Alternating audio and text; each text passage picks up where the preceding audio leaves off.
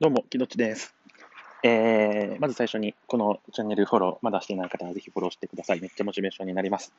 えー、あと、ハートマークとか、えー、ねぎらいのネギのボタンとか、どんどん押しまくってください。これもめっちゃモチベーションになります。あの、通知食います。ということで。ではですね、今日も話していきたいなと思うんですけれども、今日はですね、えっと、なんかお金があった方が幸せなのか、ない方が幸せなのかとか、お金で幸せを買えるのかとか、ん？合ってる？幸せでお、お金で幸せは買えるのかとか、なんかそういう、えー、なんかこう、話ってずっと昔からあるような気がするんですけども、今日僕はその議論に終止符を打ってやろうと思います。完璧に打ちます。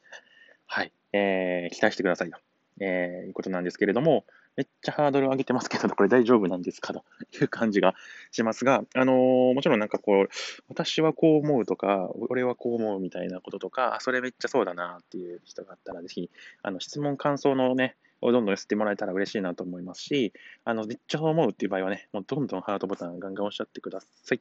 という感じです。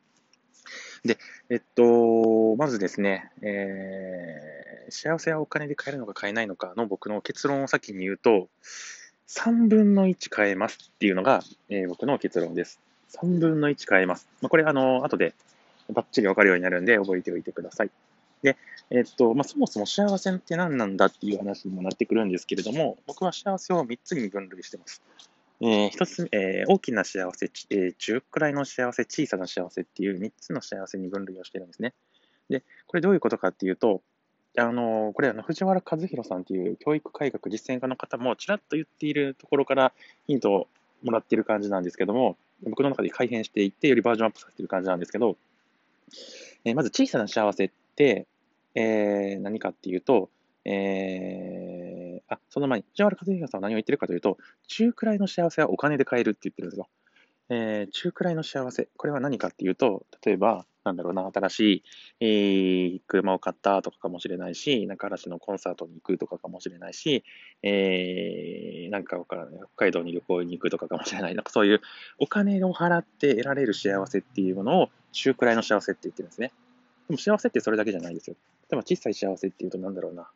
なんか今日食べたあーご飯が美味しかったとかかもしれないし、なんかこう、一度も信号に引っかからずに今日は 職場まで行けたとかかもしれないし、えー例えばなんかこう、星を見て綺麗だなって思うことかもしれません。ちょうど今僕は夜なのがバレますね。えー星を見ながら喋ってます。えーなんかそういうふうなことも全部小さな幸せですよねと。なんか久しぶりの友達から連絡来てめっちゃテンション上がったとか、そういうのも小さな幸せですね。はい。そういったものはお金を払えない、えーお金を払っても得られないんだけれども、得られる、感じられる幸せっていうのがあります。逆に大きい幸せもありますよね。それって何かっていうと、例えば、えーものすごい時間とか情熱をかけて実現する自分の夢とか志みたいなものですね。そういう大きな、えー幸せもありますよね。例えば、えーずっとなんかこう会社を立ち上げたいと思っていて、やっとこさ立ち上げたとかかもしれないし、例えば、うん、あの大会で優勝すると、えー目標を立てて、コツコツと3年間、えー努力、練習をして、えー本当にその大会優勝したとか、なんかそういうふうな、えー夢を実現するとか、志を実現するっていうところが大きな幸せでもありますと。はい。まあ、そういうふうな、えー大きな幸せ、中くらいの幸せ、えー小さな幸せっていうふうに分けて考えると、えー中くらいの幸せはお金で買えますが、小と大は買えませんっていうのが一つの結論になります。なので、まあ、3分の1は買えるっていうところが、えー一つの集中を打つ答えになるんじゃないかなと思います。でですね、えー皆さん、ここで疑問が出てきますよね。疑問というか、ツッコミが入るかなと思います。それってさっきの藤原さんのパクリじゃんというところがあるかと思います。えーパクリかと。まあ、確かにここまでこのまま終わってるとね、自分のなんか他の情報を持ってきて話し喋ってるだけになるんですけど、僕そこから考えたんですね。じゃあ、どうしたらええんだと。えーまあ、小の幸せと中の幸せと大の幸せがあるのは分かったけれども、で、どうしたらいいのっていう、えー、how to の how の部分ですね。えーひらめきましたと。これ何かというと、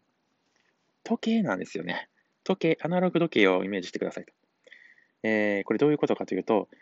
小さい幸せは秒針です。1秒で、まあ、一目盛り進む秒針です。中くらいの幸せを、えー、分身、1分で 1, 1メモリ進む分身だと思ってください。大きな幸せを、えー、まあ、地震っていうんですかね、あのー、1時間、2時間を刻む一番短い針だと思ってください。えー、これ多分ね、えー、小さな幸せ、中くらいの幸せ、大きな幸せは時計の針みたいになっているんだろうなというふうに、えー、僕はひらめきました。えー、これも少し具体的に話をしていくと、例えば皆さん、日々、例えばこのこの1週間で小さな幸せをいくつ見つけましたか？これいくつ見つけましたか？っていうのを聞きたいなと思っているんですけど、いやー、自分もね、振り返ってみるとね、なんかこう、小さな幸せ見つけても、なんかこう、どんどん流れていってるような気がしますよね。いやー、いけないなーっていうのを、このラジオを収録しながら、ちょっと次回の念を込めてなんですけれども、決して皆さんは防いでるわけではありませんと。えー、これ、小さな幸せを、例えば仮に1日1つずつ、まあ、例えば日記の方に書いて拾い集めていくとしましょう。そうすると、えー、まあ、1日1つ見つけます。えー、1メモリえ1秒進みますってことですね。え時計の針が1秒進みます。で、えー、1日1個ずつ拾っていくと、2ヶ月で秒針がぐるっと一周回るんですよ。60秒なんで。そうすると、分身が1メモリカチって動きますよね。なので、1日1個ずつ、まあ、日記とか、まあ、スマホのメモでいいと思うんですけど、小さな幸せ、あ、今日こんなことが小さな幸せあったなーっていうのを記録していきましょうと。で、2ヶ月ぐらい経つと、その小さな幸せの積み重ねの結果、あ、なんかこういうことできたらいいかもとか、お金を払ってあれを勉強しようとか、なんかそういうふうな、お金のいい使い方が、まあ、普段ね、以前の生活費として使っているお金もあれば、なんかいろいろあると思うんですけど、いいお金の使い方が1個、すごいいいアイデアが浮かぶんじゃないかなと思いますね。まあ、2ヶ月使ってたらね、えー、2ヶ月間小さな幸せを集めてて、まあ、2ヶ月後、60個の小さな幸せを眺めながら、あ、こういうふうなお金の使い方したらいいかもっていうのを1個、えー、見つけましょうと。で、そこでお金をかけます。まあ、えー、1万円でもいいかもしれないし、10万円とか、まあ、もっとかけてもいいかもしれないですけど、それは皆さんの収入にもかかります。そうすると、まあ、その2ヶ月に1回、いいお金の使い方をしていくと、1分メモリーが進むわけですよね。それをまたずっと繰り返していくと、まあ、えーと、さらに2ヶ月後にまたお金の使い方がいいお金の使い方をする。幸せなお金の使い方をするっていう感じですね。それを繰り返していくと、分身がぐるっと一周回るのにどれだけ時間がかかるでしょうかということなんですけど、ちょっと手元にメモとかがないので、えー、ざっくり計算すると、えっ、ー、と、2ヶ月で1分なので、1年で6分ですよね。ということは10年ですね。10年で1時間進みますと。えー、そうすると10年で何か大きな目標とか大きな志とか大きな夢みたいなものが実現するっていう、そういうふうな人生の仕組みになっているんじゃないかなと思うんですね。で、何かこう、大きなものを実現するって10年ぐらいかかりそうな気しませんか？しますよね。えー、わからない。これ共有するものではないですけど、これもちろん人それぞれだと思うんですけど、えー、例えば新卒でどこかの会社に入社した人が何か大きな志を持って、その目標に向かってコツコツコツコツ一日一日積み重ねていった結果、何か達成した時って、まあ、10年ぐらい経ってる気にしませんかと。まあ、そんな感じでですね、えー、小さな針、大き中くらいの針、大きな針を動かしていくんですけど、ここで、例えば、もっとなんかできるんじゃないかなっていう人は、例えば1日3つ、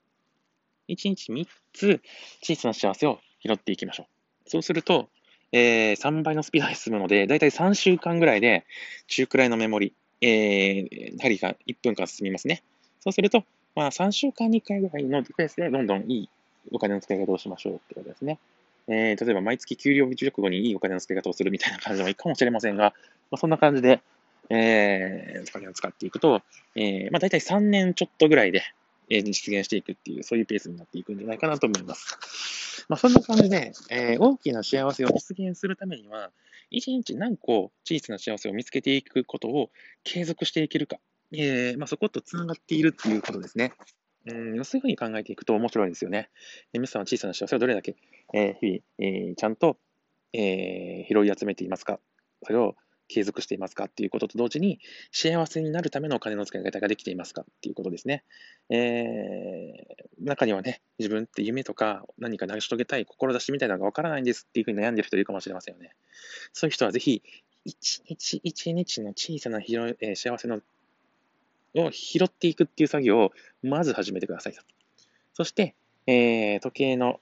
秒針が一周したら、幸せになれるお金の使い方をしていってください。それを継続していくと、